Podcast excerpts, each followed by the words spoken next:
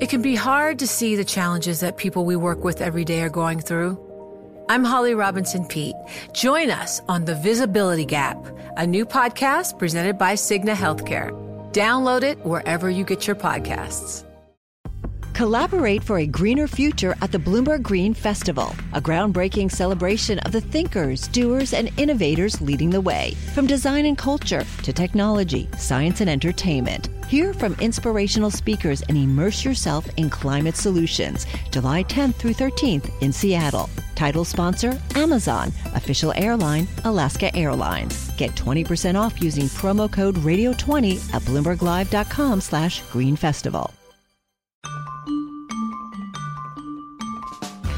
From Bloomberg News and iHeartRadio, it's the big take. I'm Wes Kosova. Today, confronting the rise of extremism in the world of online video games.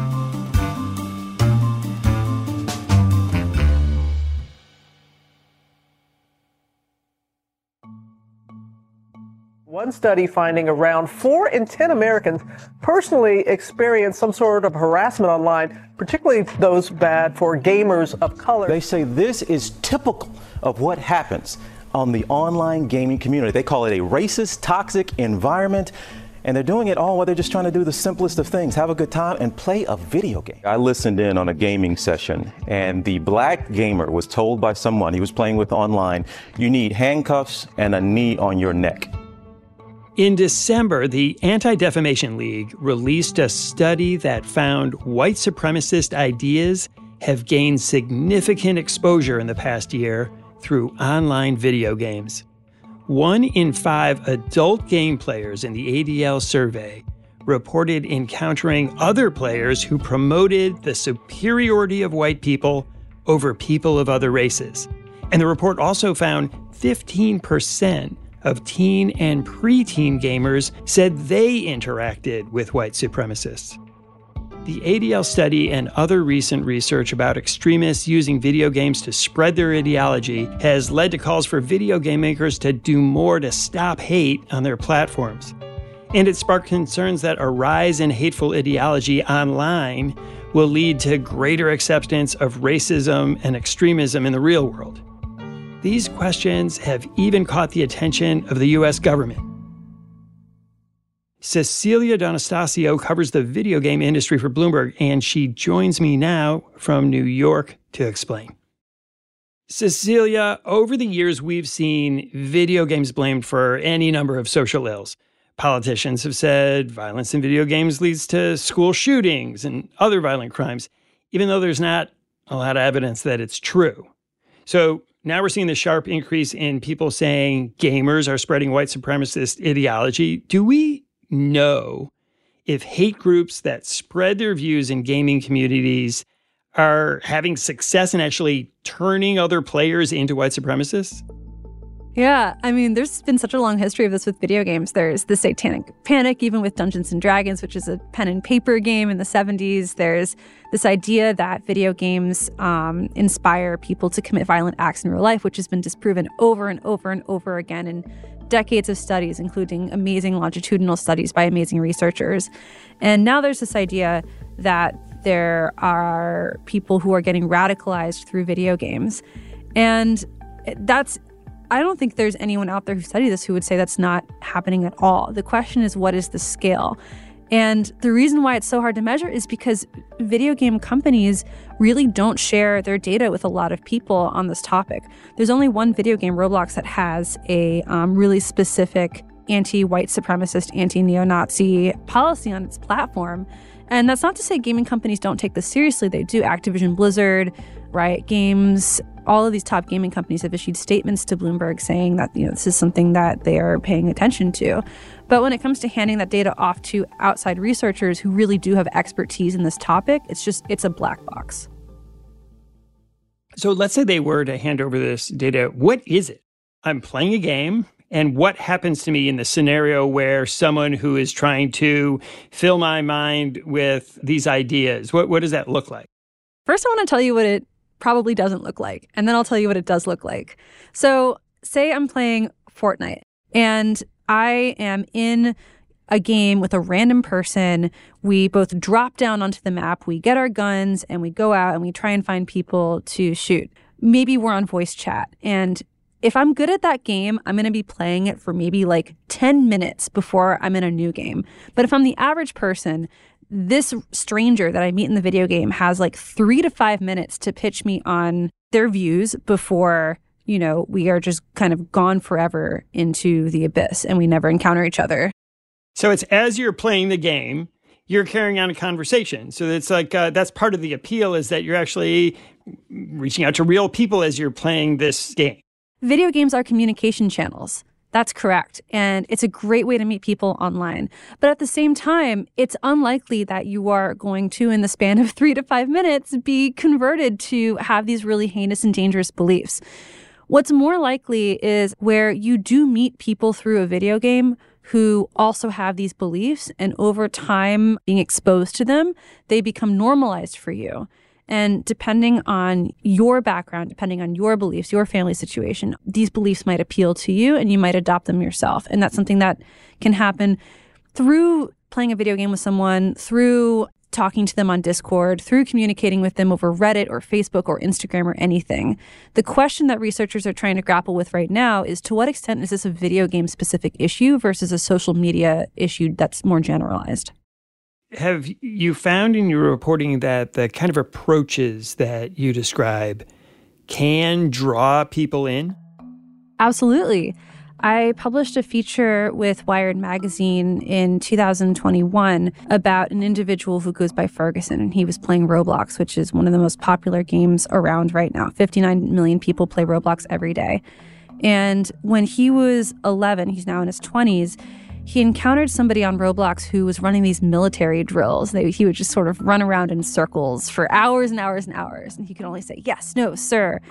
And he became connected to this individual who we in the story called Malcolm. And over time, they began to kind of engage in these role playing scenarios through avatars in these video games. And they really liked playing the bad guys. This individual, Malcolm, who Ferguson was introduced to, was also someone who was very much an internet edgelord. Somebody who generally is very much online, who kind of trades in inappropriate memes and has a really edgy sense of humor and is very intentionally irreverent, spends a lot of time on 4chan, spend a lot of time trading in very inappropriate and offensive memes. And 4chan, of course, is this online uh, chat group, which is sort of overrun with some pretty nasty stuff. Extremely nasty stuff, really, really heinous stuff in some instances. Ferguson, Malcolm, and several other people ended up being a part of this group that included at some point 20,000 people role playing ancient Rome, and they had all of these laws that kind of, in the end, amounted to fascism. They had degeneracy laws that outlawed homosexual relationships. They were anti Semitic in a lot of ways as well. And I interviewed a lot of people who were involved in this group about the impact that participating in it had on them. And, you know, some of them look back on it and say, wow, that was quite literally us role playing fascism as children. And other people look back on that group and are actually in law enforcement now and are in the TSA. And some people also took something different from that and did become acclimated to those beliefs later on. Cecilia, one of the problems here, and you're grappling with it here and in your reporting, is how concerned we should be about this. Uh, years ago, there was the Gamergate revelations where women gamers, women game developers were under just absolutely vicious attack from certain male gamers who didn't want them in their world. That had real world consequences, and there was a backlash from it. But as you also say, sometimes it's overblown the amount to which what happens in the gaming world then comes into real life. So when you look at this, as you do all the time, how do you weigh and measure how concerned people should be about white supremacy in the online gaming world? I think it's hugely alarming that teen and preteen gamers have been exposed to white supremacist views over video games. And by the way, it's one in five adults.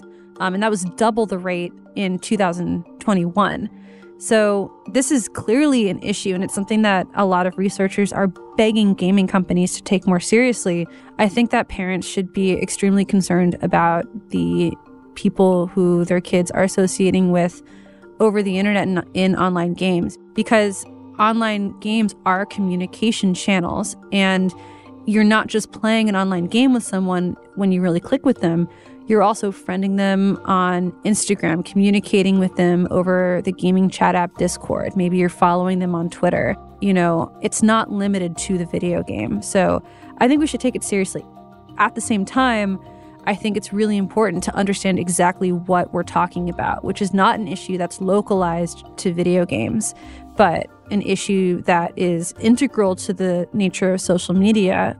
There are a lot of companies out there that have huge populations of users and don't think about moderation up front, don't think about how to cultivate communities that are inclusive and not harmful. And that's a major design problem and a major philosophy problem that we've seen on Twitter, on Facebook, everywhere on the internet. And gaming companies are not at all excluded from that.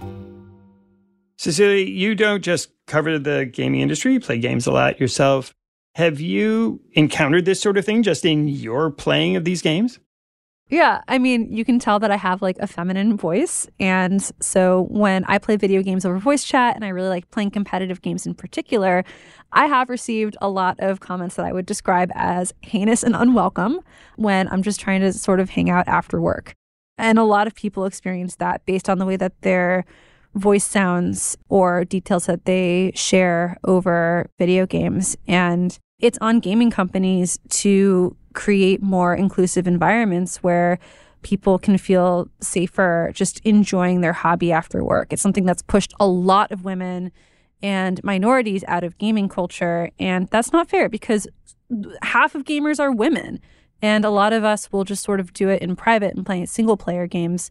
Um, I've talked to a lot of women who don't play multiplayer games, even though they enjoy them, because in order to be good at the game, a lot of the time you do have to be communicating with your voice, and they just don't want to deal with it. And so, how do you design a game to do that? Is it that it shuts you down if you use a certain language or um, behavior? It's kind of the million dollar question. It's probably a multi million dollar question at this point. But what scientists say who study this is that if you make it really easy to report people in video games and make the report forms extremely easy to decipher, both for the person who is reporting and the person who takes the report, more people will actually participate in that system. Plus, if you give people positive reinforcement for doing a report, so for example, if you tell them, like, hey, that person you reported was actually banned later, they're going to feel like the loop was closed and they were rewarded for doing a good thing. Where do you see this heading? Do you think that gaming becomes a kinder, gentler place in the next three years, five years, or do you think that things become more abrasive? I think it's going to go in both directions because, as we saw with this Anti Defamation League survey, exposure to white supremacist beliefs inside of online games doubled between 2021 and 2022 that is a huge issue and alarming and definitely points to the need for gaming companies and potentially even politicians to address this. At the same time, never before in history have gaming companies taken as seriously the need to moderate their platforms on the level that social media companies moderate their platforms. Gaming companies have hired cognitive scientists, sociologists, experts in extremism to keep their platforms inclusive um, so everybody can enjoy their games and everyone can also buy their games. It doesn't seem, though, according to this Anti Defamation League survey, that gaming companies are doing anywhere near enough to mitigate the exposure of white supremacist beliefs to gamers and young teens. Cecilia D'Anastasio, thanks so much for talking with me today. Thank you for having me. When we come back, showing game makers how to stamp out extremism. The countdown has begun. This May, a thousand global leaders will gather in Doha for the Qatar Economic Forum powered by Bloomberg, held in conjunction with our official partners, the Qatar Ministry of Commerce and Industry and Media City Qatar, and premier sponsor QNB. Join heads of state, influential ministers, and leading CEOs to make new connections and gain unique insights. Learn more at QatarEconomicForum.com. Let's continue this conversation with someone who studies online extremism for a living. Alex Newhouse is Deputy Director of the Middlebury Institute Center on Terrorism, Extremism, and Counterterrorism, and he joins me now. Can you tell me first, what does the Center on Terrorism, Extremism, and Counterterrorism do?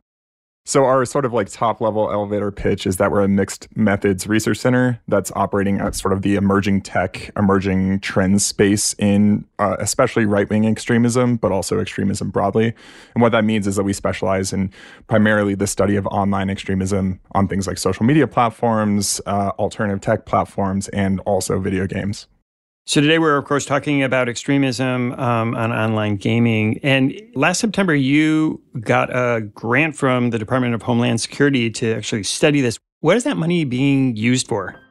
Yeah, we got awarded almost $700,000 to run a project that is actually going to developers, game developers across the country uh, and also in Canada, to talk with them about their processes and knowledge and awareness of the issues of extremist exploitation in games.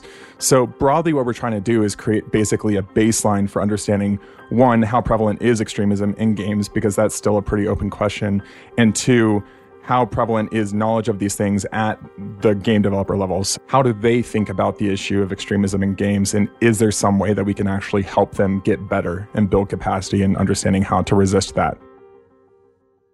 So let's take those two things apart because they kind of are the big, the twin problems. In your research, how prevalent do you find this online extremism, these ideologies are in gaming? So, one thing we absolutely know for sure is that white supremacists and far right extremists in general, especially the very, very extreme ones, we're talking like accelerationist actors, the ones who literally believe in bringing about the apocalypse, are actively using all sorts of different games for the purposes of identity creation, communication, organization, recruitment, those kinds of things. But one of the things that we're trying to do in this project is just figure out like what is the extent of that because right now we know that they exist we do not know the actual sort of extent of it, the volume of it, and the prevalence of it in these games. So when you say they are participating in these games, using these games, what exactly are they doing when they're on the gaming platforms? It really depends on the type of games. So a lot of games, especially the the creation ones, will have some types of social networking features in them. For instance, the use of groups, which are like clans or you know like small small you know sets of individuals. The names of those groups are references to white supremacist terrorist organizations.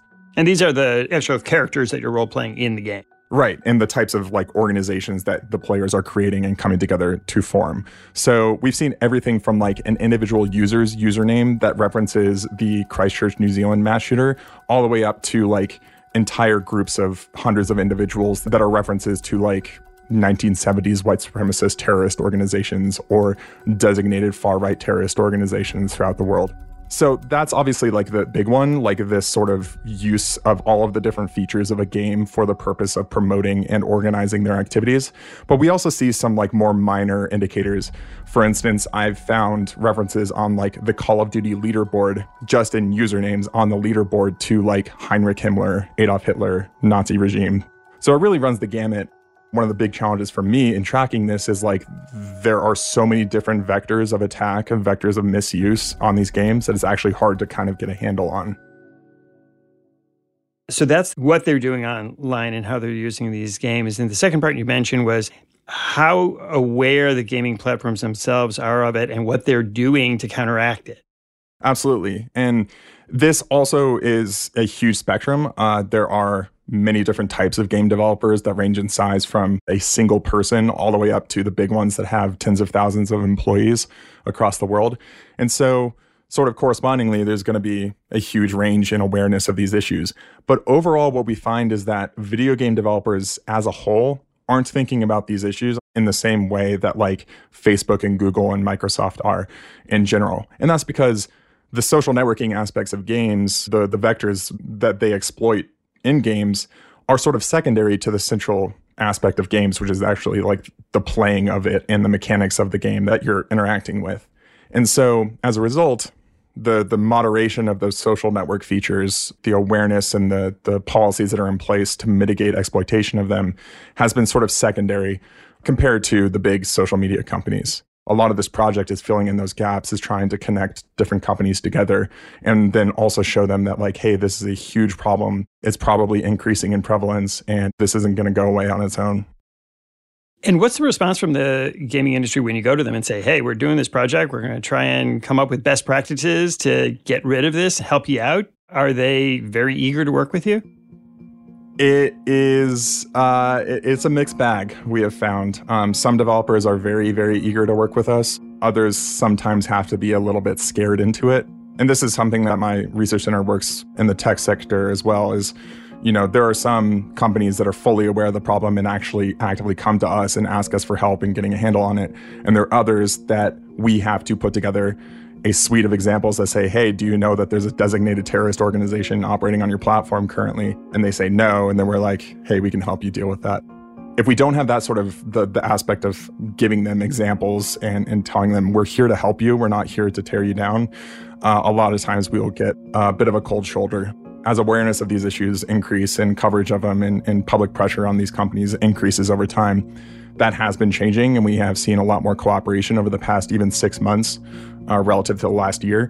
But we do still find that there is a reticence on the part of some people in the games industry to address these issues. It's easier in some cases to ignore it and hope that it doesn't exist than it is to take it on and acknowledge that you have a bunch of potential terrorists using your platform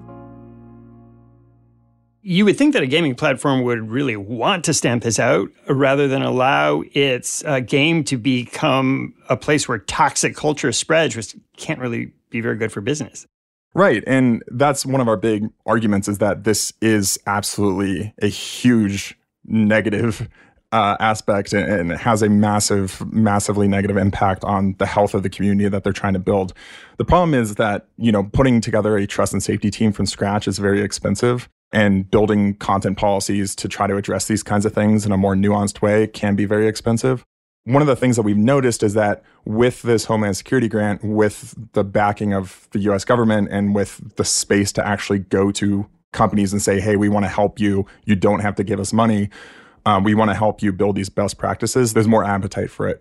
Turns out people like to uh, get some help, if especially if they don't have to do it alone and they don't have to spend a ton of money on it the reaction has been pretty positive. We found a lot of people in the games industry to be willing to confront that kind of process. We'll be right back.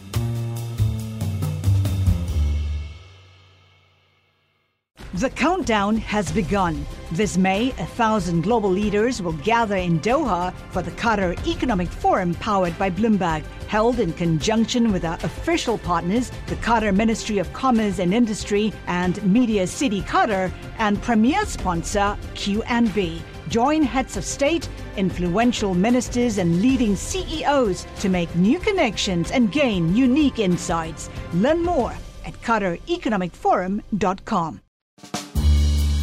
Why do you think extremism is so common on games? There's so many different kinds of games, and yet it seems to be very widespread across genres. What is it about online gaming that makes it such an attractive place for extremism?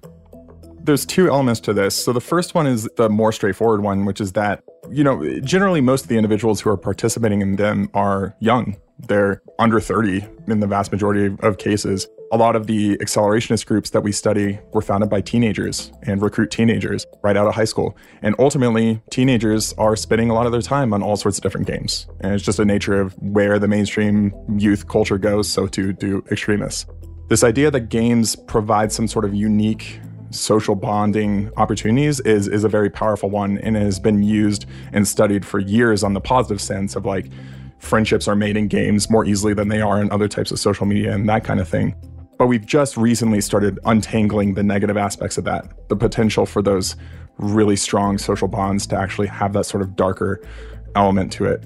Extremists don't have, you know, all this social science data to back them up, but there is this sort of sense among them, and I've seen this in chat rooms, that games provide this sort of particularly amenable area for recruitment, for mobilization, for radicalization, for getting people into that frame of mind to be more amenable to carrying out violent action or to be more dedicated to the cause of the extremist organization. You know, one of the arguments that um, people in the gaming community have made for years, and I think it's backed up by research, is that playing video games doesn't necessarily cause violent behavior in real life. Is the idea of recruiting people into extremist groups to bring them into extremist ideologies different from that? The studies have backed up this idea that, like, playing violent video games, the consumption of violent content, does not have a direct link to violence in the real world. What we are currently working on right now is a more indirect, more sort of amorphous relationship. We're not focusing on content necessarily, really at all. Um, we may in the future start looking at content a little more seriously. We think that there may be some actual, some like nuanced indirect relationships with the actual content.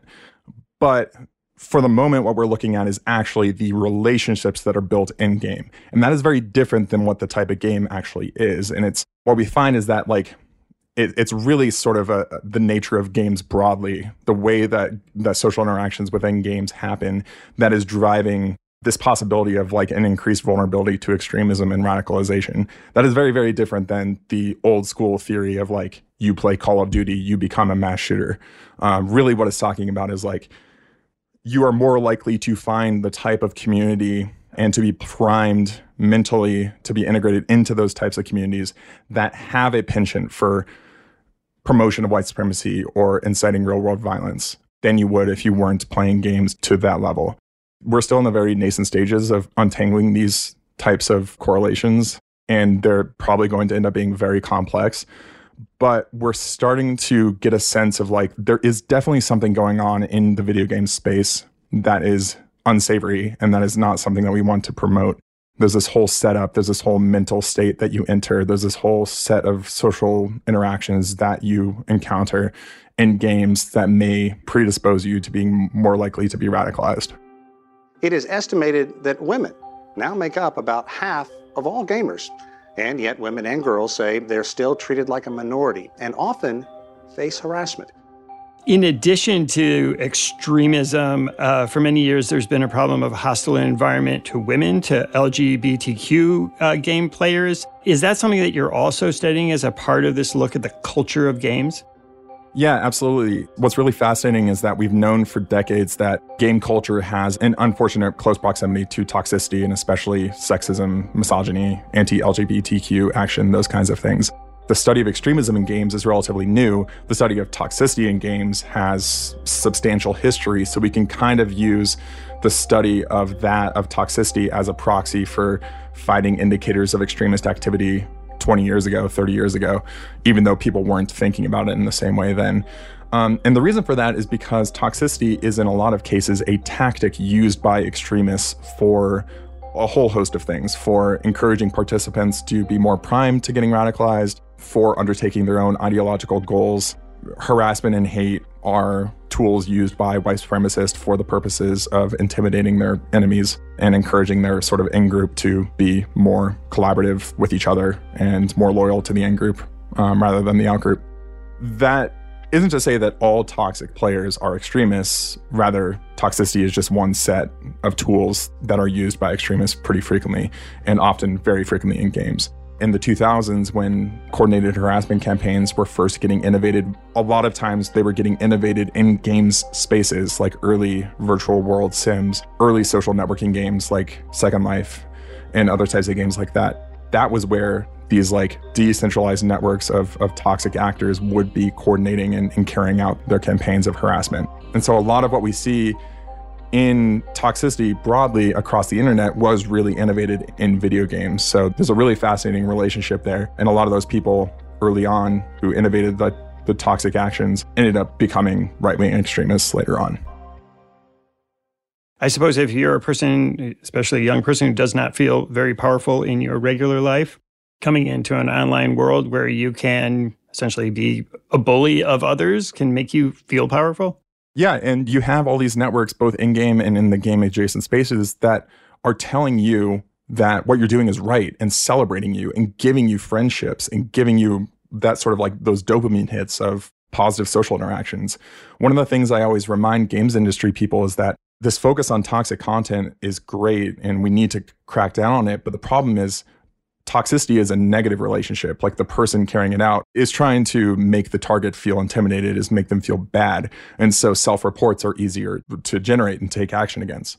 Radicalization, so the person who carries out the harassment then gets radicalized by a community who's celebrating them.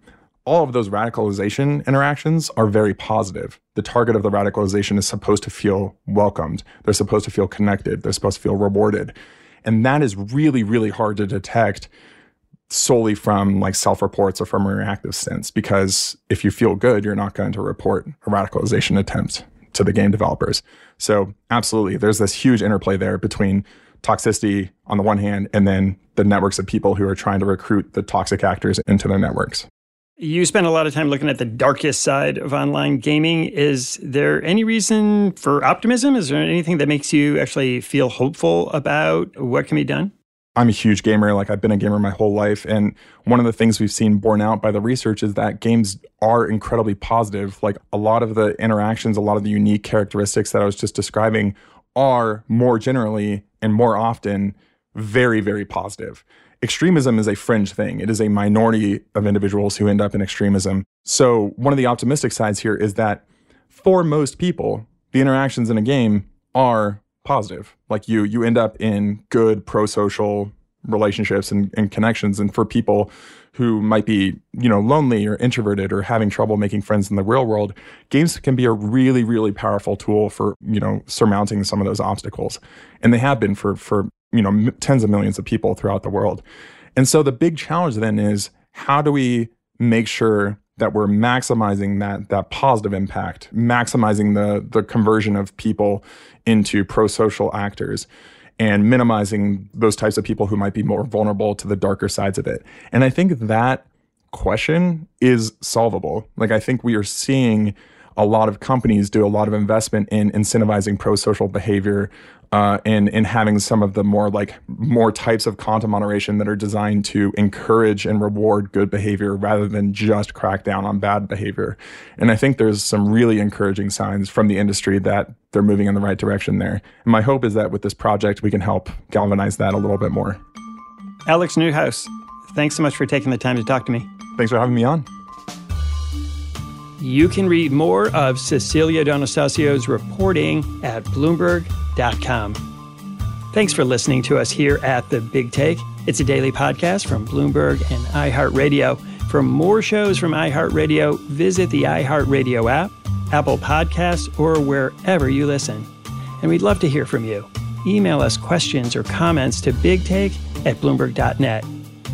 The supervising producer of The Big Take is Vicky Vergolina. Our senior producer is Catherine Fink. Our producers are Mo Barrow and Michael Falero. Raphael M. Seeley is our engineer. Our original music was composed by Leo Sidran. I'm Wes Kosova. We'll be back tomorrow with another Big Take.